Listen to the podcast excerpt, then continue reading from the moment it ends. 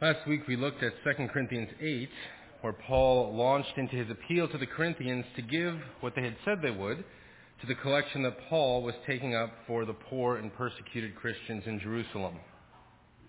We discussed how these poor Christians in Jerusalem were in a tough spot because they were cut off from the Jewish support structures for the poor due to their faith in Christ. Some time before Paul wrote 2 Corinthians, the Christians in Corinth had pledged to contribute to this collection. But news has now gotten to Paul that they are not in the process of gathering it. In 2 Corinthians 8, Paul discussed this, and then he gave them five things to consider to encourage them to give what they had pledged. Paul now continues on the same topic in 2 Corinthians chapter 9. I'll read 2 Corinthians 9 verses 1 through 5 first and briefly comment on it, and then I'll read 2 Corinthians 9 verses 6 through 14, which will be our focus tonight. Uh, you may note some thematic overlap uh, this evening with our sermon from this morning. Uh, it just worked out that the two texts had some things in common. But I think that Paul comes at uh, what we're looking at this evening from a different angle and hope that uh, it can provide some different elements for us. And so with that said, let's hear from our text tonight, 2 Corinthians chapter 9, beginning here with verse 1. Paul writes, Now it is superfluous for me to write to you about the ministry for the saints. For I know your readiness, of which I boast about you to the people of Macedonia, saying that Achaia has been ready since last year. And your zeal has stirred up most of them. But I am sending the brothers so that our boasting about you may not prove empty in this matter, so that you may be ready, as I said you would be. Otherwise, if some Macedonians come with me and find that you are not ready, you would be humiliated. I'm sorry, we would be humiliated, to say nothing of you for being so confident. So I thought it necessary to urge the brothers to go on ahead to you and arrange in advance for the gift you have promised, so that it may be ready as a willing gift, not as an exaction. Paul here in these first five verses is concluding uh, really the discussion about the specifics of the collection that he had focused on in chapter 8. Here he lays out more specific as to who will be coming to visit the Corinthians and in what order and how they hope to take up the collection. He wants the Christians in Corinth to know what to expect. Uh, again, we get a clear picture here that he's not trying to catch them off guard or surprise them in such a way that would pressure them to give on the spot. He says he doesn't want to do that because he doesn't want their giving to be an exaction. Instead, he wants them to give willingly, so he lays out the timetable so that they can consider it and decide what they will do when.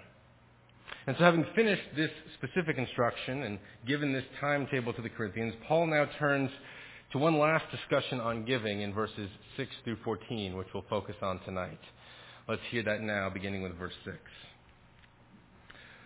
Paul writes, The point is this Whoever sows sparingly will also reap sparingly, and whoever sows bountifully will also reap bountifully. Each one must give as he has decided in his heart, not reluctantly or under compulsion, for God loves a cheerful giver. And God is able to make all grace abound to you, that having all sufficiency in all things at all times, you may abound in every good work. As it is written, He has distributed freely he has given to the poor. His righteousness endures forever. He who supplies seed to the sower and bread for food will supply and multiply your seed for sowing and increase the harvest of your righteousness. You will be enriched in every way to be generous in every way, which through us will produce thanksgiving to God. For the ministry of this service is not only supplying the needs of the saints, but is also overflowing in many thanksgivings to God. By their approval of this service, they will glorify God because of your submission that comes from your confession of the gospel of Christ and the generosity of your contribution for them and for all others, while they long for you and pray for you because of the, the surpassing grace of God upon you. Thanks be to God for this inexpressible gift. This is God's word. A little over two years ago, author Zach Bissonnette wrote a book that's titled The Great Beanie Baby Bubble, Mass Delusion, and the Dark Side of Cute, which is kind of a great title. Bissonnette's book chronicles and analyzes the Beanie Baby craze that swept the country from around 1995 to 1999. I'm not sure how many of you remember that, but it was kind of a big deal. Now, I'll say up front, I have not read Bissonnette's book, uh, though it does sound interesting. I have a few uh, more pressing things to read right now. But I did watch an interview that he did on MSNBC where he summarized the main points of what happened with the Beanie Baby craze in the 90s. For those of you who somehow missed it or are too young, Beanie Babies are this line of relatively small, maybe 8 inch tall or so, stuffed animals. Their bodies are filled with little plastic pellets, hence the beanie part of the name, and they were understuffed in order to make them more flexible. In 1993, Beanie Babies were launched by a man named Ty Warner, who launched the company out of his own condo. By 1995, they were a national craze. By 1997, Beanie Babies were 10% of all sales on eBay. In fact, some have claimed now that eBay would not have taken off and become what it became had it not been for Beanie Babies. Beanie Babies retailed for $5 each, but the average price they sold for on eBay was about $35, which means that people were buying them and then turning around and selling them at about a 600% markup on average. At the height of the craze, many Beanie Babies that were in short supply but high demand were selling for four or five thousand dollars. The most that Bissonnette says he heard of anyone ever paying uh, for one single Beanie Baby was ten thousand dollars. Bissonnette explains uh, what was going on when this happened. He says people were buying these as an investment. I mean, it's really, really hard to imagine that, he says, but that's what they were doing. So what kind of people would treat these small, relatively cheap stuffed animals like they were a serious financial investment? Well, in the interview, Bissonnette reflects on those he talked to in his research. He says, that was the thing that was so weird to me, was that I thought that when I interviewed all these collectors, that these people would be obviously insane. He goes on, I mean, I interviewed a soap opera star who lost his kids six-figure college funds on these things. And I talked to him, I talked to the son, and they were two reasonable, intelligent, successful, high-functioning people. And oh, by the way, he lost $100,000 on Beanie Babies. And a lot of people did lose money. In late 1998, the company retired 10 types of Beanie Babies. This was a common thing that they would do. And previously, whenever they would stop making a certain line, whenever they would retire it, the prices would shoot up online once that had happened. But this time, in late 1998, these 10 newly retired Beanie Babies did not go up in value when their retirement was announced. At that point, Bissonnette summarizes, people sort of stepped back, they reevaluated the craze a bit, and after that, every month the sales just cratered, he says. The bubble burst. For a little more perspective in terms of sales, he points out that in late 1998, before this drop, some of the commissioned salespeople for the company, these were salesmen in usually in their 20s, uh, were making about $800,000 a year on commission, selling these small stuffed animals. By late 1999 and early 2000, those same salesmen were making about 40,000 a year again. And values of Beanie Babies that people had collected also dropped hard people lost most of what they had invested in Beanie Babies. When, one, when the interviewer asked uh, Bissonnette about how the collectors think about their behavior now, uh, Bissonnette puts it like this. He says, the collectors often had relatively little insight into their own behavior. I mean, they kept saying things like, oh, it was fun, it was a lot of fun. It was so exciting. We just remember hearing about how much they were worth and looking in the price guides, and we just kept accumulating and kept accumulating them. He concludes, I mean, a lot of them, I think, were sort of bewildered by it. So, Why did the market for Beanie Babies crash? Why did this investment that so many had made crater and amount to nothing? When asked about it, Bissonnette could discuss a number of market factors that shaped the development and the eventual collapse of the bubble. In some ways, there were complex reasons for what happened. But on another level, Bissonnette offers a simple explanation when he shrugs, looks at the interviewer and says, I mean, the reason Beanie Babies crashed on some level was that the whole thing was stupid, right? the whole thing was stupid. People were paying thousands of dollars for little plush bears that cost about 35 cents to make, and they were thinking of it as an investment. Of course, not everyone took it that far, but a lot of ordinary people spent a lot of money investing on these cheap stuffed animals. Why? Bissonnette's subtitle seems to give us a hint. It was a mass delusion. A massive number of people were delusional about what these objects were really worth, over the idea that they were a good financial investment. It's easy to look back at people who tried to treat Beanie Babies as an investment, and as long as you weren't one of them, I think it can be easy to look down on them. What was wrong with them, we might ask? What were they thinking? How dumb. But what I think is interesting to consider is that the Bible tells us again and again that we are prone to treat the gifts that God gives us in the same way.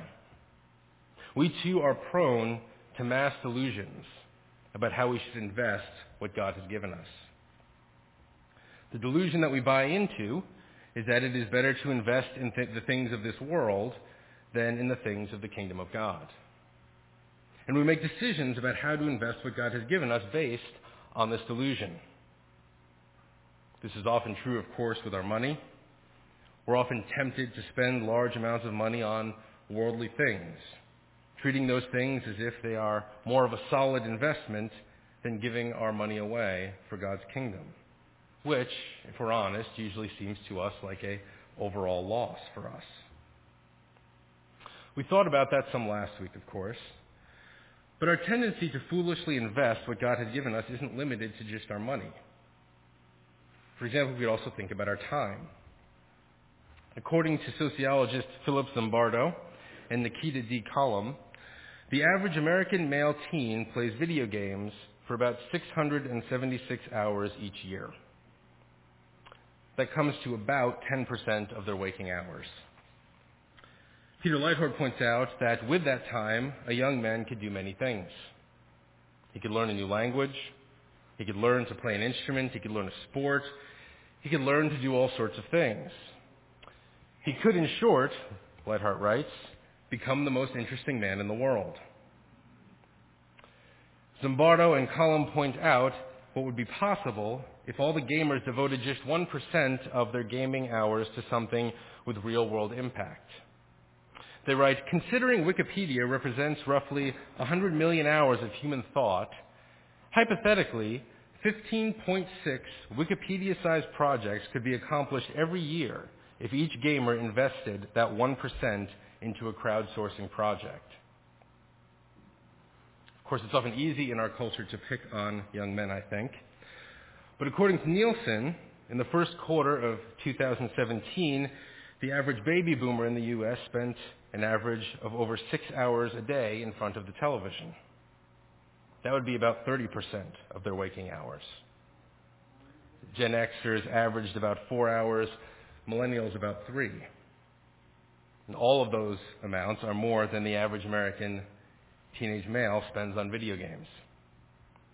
And of course, there are other things that we spend our time on as well. In 2016, Facebook reported that the average Facebook user spends 50, that's 50 minutes a day just on Facebook and Instagram. That's almost 5% of their waking hours.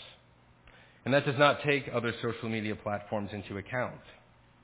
And of course, we could find more and more and go on and on with statistics like this. Of course, hearing that, some of us would respond that we are more responsible than that. But even when we are being responsible in one sense, we can still fall into a similar trap. In his sermon on Titus 1, John Chrysostom turns to take aim, for example, at fathers on this issue. He points to certain fathers who, in his words, occupied in the pursuit of wealth, he has made his children a secondary concern and not bestowed much care upon them, so that he thought more of his wealth than of his children. It's interesting to note that the importance of fathers investing in their children is not a new idea. Chrysostom saw both its importance and how much it was often neglected over a millennia ago. Of course, Chrysostom expects fathers to work in order to supply their children with what they need. But he also seems to recognize when that work has gone from providing for one's family to chasing after one's own selfish desires, even if they're desires that might look responsible to the outside world. Trivial entertainments, selfish pursuits, this is how we, far too often at least, spend our, our time and money. Now, the point is not that these things, whether entertainment or greater income or something else, are inherently bad or that they should never be enjoyed. The point is rather that they're kind of like beanie babies. They can be good gifts to enjoy as good gifts, as nice things that are fun to enjoy from time to time. Spending $5 here or there on a beanie baby is not really a problem. But if you spend 30% or 10% or even 5% of your annual income on beanie babies, that's an investment and a fairly delusional one. And in the same way, spending time here or there on entertainment is not a problem. But spending 10 to 30% of our waking hours playing video games or watching television, that again is an investment. And a lot like Beanie Babies, it's a delusional one. We're tempted in a variety of ways to invest God's gifts in worldly pursuits, which yield nothing in the long term, or maybe even bring us a loss. And that was the same problem that the Corinthians seem to be facing in our text.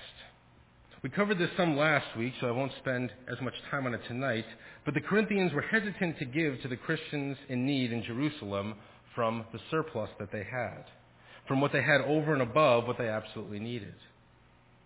Instead, spending that money for their own benefit and purpose seemed like a better investment to them. And so they're not passing God's gifts that were given to them on to others. That is the situation that Paul is dealing with. They're tempted to invest God's gifts to them in worldly pursuits. They're tempted, at the end of the day, to spend it on themselves. We saw last week that in chapter 8, Paul suggests several things for the Corinthians to consider. Here in chapter 9, he takes a different approach. Here he zooms out a bit and talks big picture about how we invest what God gives us. Paul is, of course, focusing on money here, and we should think about our money as we read this text. But what he has to say here is bigger than that. It applies to all of the gifts that God has given us. And Paul wants us to think about how we will invest them. And to do that well, he wants us to think about sowing and reaping.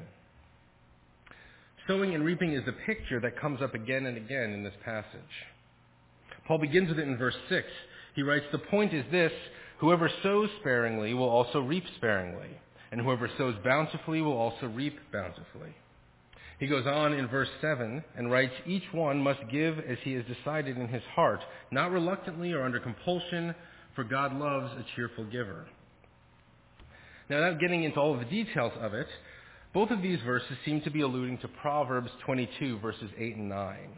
The first half of 2 Corinthians 9, 6 seems to allude to the first half of Proverbs 22:8, and the line "God loves a cheerful giver" in verse 7 is actually a paraphrase of an alternative translation of Proverbs 22:9. That alternative translation was in the Septuagint, which Paul's readers would have been familiar with, but since it wasn't in the original Hebrew, we don't have it in our translations today.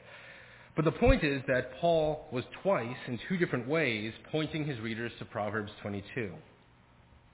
And Paul's indicating that he wants his readers to turn there as well. And when we do that, we find more of the theme of sowing and reaping,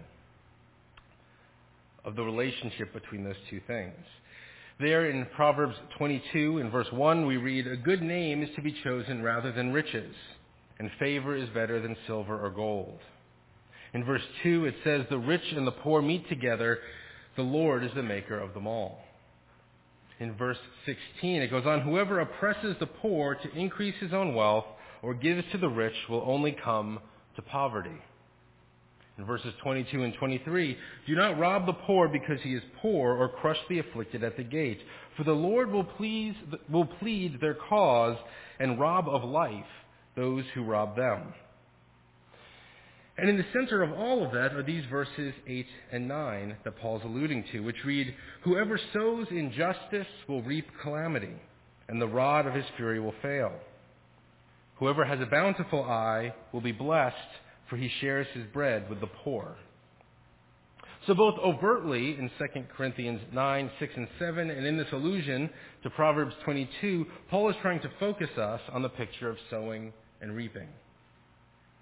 In verse 8 of 2 Corinthians 9, he more subtly uses this picture.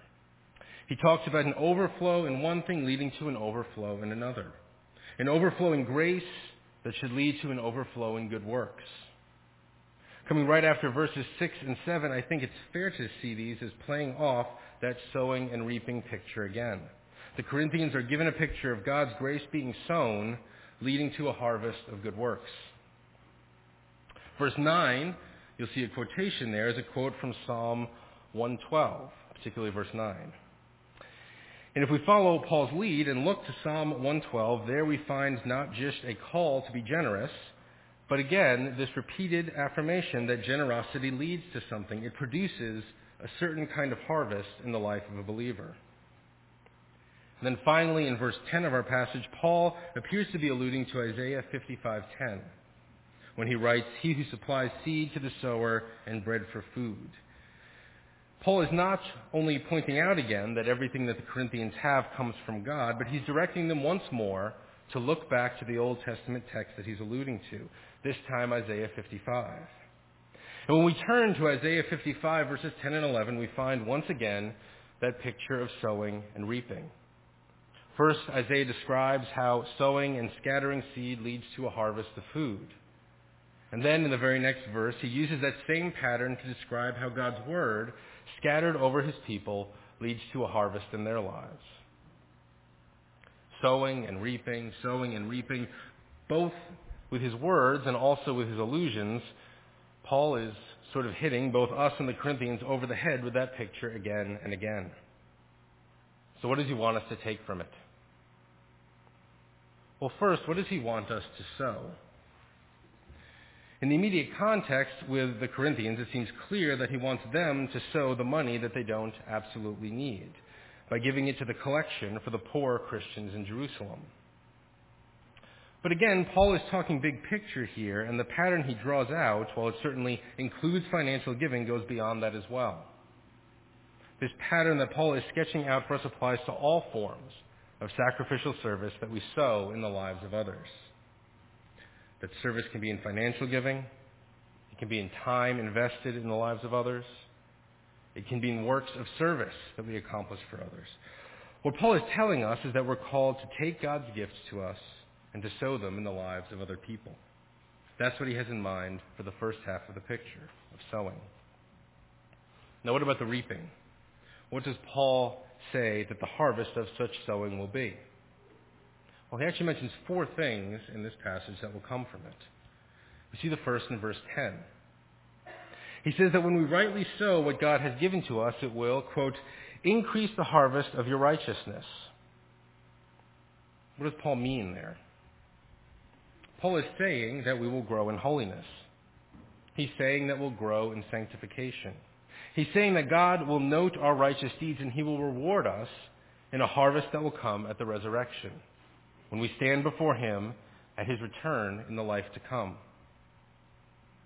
It's the same thing that Jesus is talking about in Matthew 6, verses 19 and 20, where he urges his followers to lay up treasure in heaven and not on earth. That treasure in heaven would seem to be this harvest of righteousness. It's our reward from God, and we're told by Jesus that it is more solid and secure than anything we might possess in this life. That is the first harvest that Paul mentions from sowing God's gifts in the lives of others. The second comes up in verses 11 and 12, where Paul says that sowing this gift for the Christians in Jerusalem will produce thanksgivings to God and result in the saints in Jerusalem overflowing in many thanks to God. Paul is saying that their giving will produce a harvest of glory for God. And it does this by showing God's power. Paul Barnett makes an interesting comment along these lines. He writes, It is one thing for God's power to provide amply what is needed to his servants. But perhaps a greater outpouring of divine power is needed to impel those servants to overflow in generosity to others, as witnessed by the resistance of the Corinthians to be open-handed to others. There are few evidences of God's power so impelling as the transformation from tight-fisted meanness to open-handed generosity. In other words, God is glorified more when he gives extra blessings to one group of his people, and they then sacrificially share it with those who are in need. He's more glorified, Barnett is saying by that, than if he just gave everyone what they needed directly at the beginning. So when we sacrificially sow God's gifts to us in the lives of others, we increase the glory that's given to his name. Do we think about that much? Do we think about that as important? Do we live as if it's important? That is the second thing that Paul says we reap from sowing in this way. The third comes in verse 14. Paul says that if the Corinthians do this, then the Christians in Jerusalem will long for them and pray for them. Sacrificially sowing God's gifts to us in the lives of others will often lead those others to hold us closer in their hearts and to pray for us. Question that we're led to as Paul talks about this as a positive is do we think that prayer is valuable enough that the prospect of having more people pray more earnestly for us would motivate us to sow in their lives sacrificially? Paul seems to think that that should be motivation for us. And that is the third thing that he says we will harvest when we sow in this way. The last thing comes in verse 8. There Paul writes that God makes grace overflow in us, and in that he's able to turn that grace into an overflow of every good work. In other words, it's not just that their sowing in the lives of others is itself a good work, but that God will make it lead to more future good works in their lives. We have a growing cycle here. Like the farmer who sows and then reaps and then takes what he harvested and sows it even in an even larger field, yielding a bigger harvest and repeating the process, God is telling us that our good works grow. They snowball. Sow some good works and harvest more, and sow those and harvest even more than that. That is a picture of how we grow spiritually. And so taking all of these four things together, what is Paul saying to us? Paul is telling us that we're called to take God's gifts to us and to sow them in the lives of others so that they might yield a harvest of righteousness and blessing in our own lives. And to get this, to think about that reality a little bit more deeper, deeper, I think it's actually important for us to step back and think about the nature of sowing itself. If we were to watch a farmer sow seed, and if you didn't know or believe how it worked, then if you think about it, if you try to step back and imagine it, sowing seed looks kind of insane, right? It looks like a waste. It looks like a loss. I mean, we can imagine observing a first century farmer like those the Corinthians might have been familiar with. He gets a sack of grain. He could grind that grain to make bread. He can invest that grain right then and there in his own belly. Maybe he does set some of it aside for that, and that's a good thing. But then he takes some of this grain, some of this food that can be eaten now, and he takes it out to a field and he throws it in the dirt. He scatters it all over the ground. And once he's done, he walks away from it and leaves it there. What a waste. What a loss. What a foolish thing to do, one would think. He could have eaten that. He could have enjoyed it himself, but instead he just threw it in the dirt and left it. That's what it actually looks like. The only reason that we don't think that way is because we know, we believe, we have faith in a sense that grain, that seed that is sown under normal conditions, will grow. It will grow into a crop. It will grow into a crop that yields a harvest. It will grow into a crop that yields a harvest far beyond the amount that the farmer scattered on the ground in the first place. Farming is an act of faith. The farmer has to have faith that the seed will grow and yield a greater harvest. Without that faith, sowing looks like a loss, like a foolish waste of what we've been given. And giving is often the same for us. To us, giving our time or our effort or our money away, even if we think that it's for a good cause, even if we think, even if we do it faithfully, far too often I think that we think of it in our lives as an overall loss. We think of it like throwing away what we have. Sure, maybe we believe that those who receive that gift of money or time or effort will be helped by what we've given them. But we think that once we give it away, it no longer has anything to do with us. It leaves our hands and it vanishes from us. Paul says that when we think that way, we're wrong. Paul says that when we give the gifts that God has given us to others, whatever they may be, then we are sowing. Paul says that those gifts are planted. We might not see much of them for a while. In fact, we might not see much of them in this life. But he tells us there will be a harvest.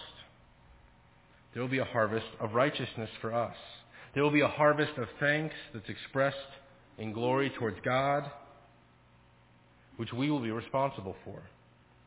And even in this life, there will be a harvest of prayer for us and of more opportunities for good works. That is what Paul tells us. And he tells us that each one of those four things, that righteousness, that glory for God, that prayer for us, that future good works, that each of these things is actually of more value for us than whatever worldly endeavor we may have planned to invest those gifts of God in for ourselves. The question we're faced with is, do we believe that? Do we believe that investing a sizable chunk of God's gifts to us in worldly things is sort of like investing a chunk of our income in beanie babies? Do we believe that investing a sizable chunk of our time or our effort or our money into the lives of other people will yield a harvest that's far more valuable not only for them, but also for us? And again, as one of my seminary professors liked to say, don't hear what I'm not saying. And I'll add while we're at it, don't hear what Paul is not saying. The message here is not that Christians are to live bare and bland and joyless lives, that they're to refuse to enjoy the gifts that God send them, sends them. That's not the picture that Paul's painting for us. And it's not the picture that the Bible paints for us either. In the book of Ecclesiastes, Solomon tells us that we should enjoy and delight in the food and the drink and the spouse and the family and the work that God gives us in this life. The question that Paul is raising for us is not whether it is good and proper for us to enjoy any gifts that God sends us, but how we view them in relation to the rewards that God offers for our sacrificial service. How do you tend to view things like climbing up to the next rung on the socioeconomic ladder, or possessing the next new technological toy, or being up to date on the latest new series on Netflix, or keeping up your social media persona, or any other host of things like these. Do you appreciate that they're a lot like Beanie Babies in the late 1990s? They're nice, maybe fun things to receive or to spend a little bit of your resources on, but a really foolish long-term investment, especially if we think of long-term in terms of eternity. That's what Paul wants us to see here. And of course, that's not all that he wants us to see. He wants us especially to see the opposite. He wants us to consider how we view sacrificial giving and service. Do you see giving and service as a drain, as tossing your seed to the wind, or do you see it as sowing? Do you desire what Paul tells you you will reap from such sowing? Do you think about your sacrificial sowing in the lives of others and how that will lead to a harvest, a reward for you on the last day? Do you think about how sowing in the lives of others will lead to God being glorified by those others and will delight God's heart? Do you think about how it will lead to those you are serving maybe praying for you more and what those prayers might do in your life? Do you think about how you will grow spiritually and how this good work will lead to more good works? Maybe even 30 or 60 or 100 fold in your life. That is what Paul wants us to think about in this text. It's easy to get caught up in the mass delusions of this world. It's easy to take up and focus on and obsess over and invest all that we have in the trinkets of this world. To treat them as if they were worth thousands when really they were put together for about 35 cents apiece. What are the ways that we do that? What are the ways that you do that? And what would it look like instead for us to invest God's gifts to us in the lives of other people so that they might bless them and then yield in our lives, both now and in eternity, a harvest of righteousness and blessing? What would it look like if we lived our lives and invested God's blessing to us as if we really believed that this text we're reading tonight were true? What would the church look like? How might it increase the glory given to God in this world? Whether 30 or 60 or 100 fold. Let's pray.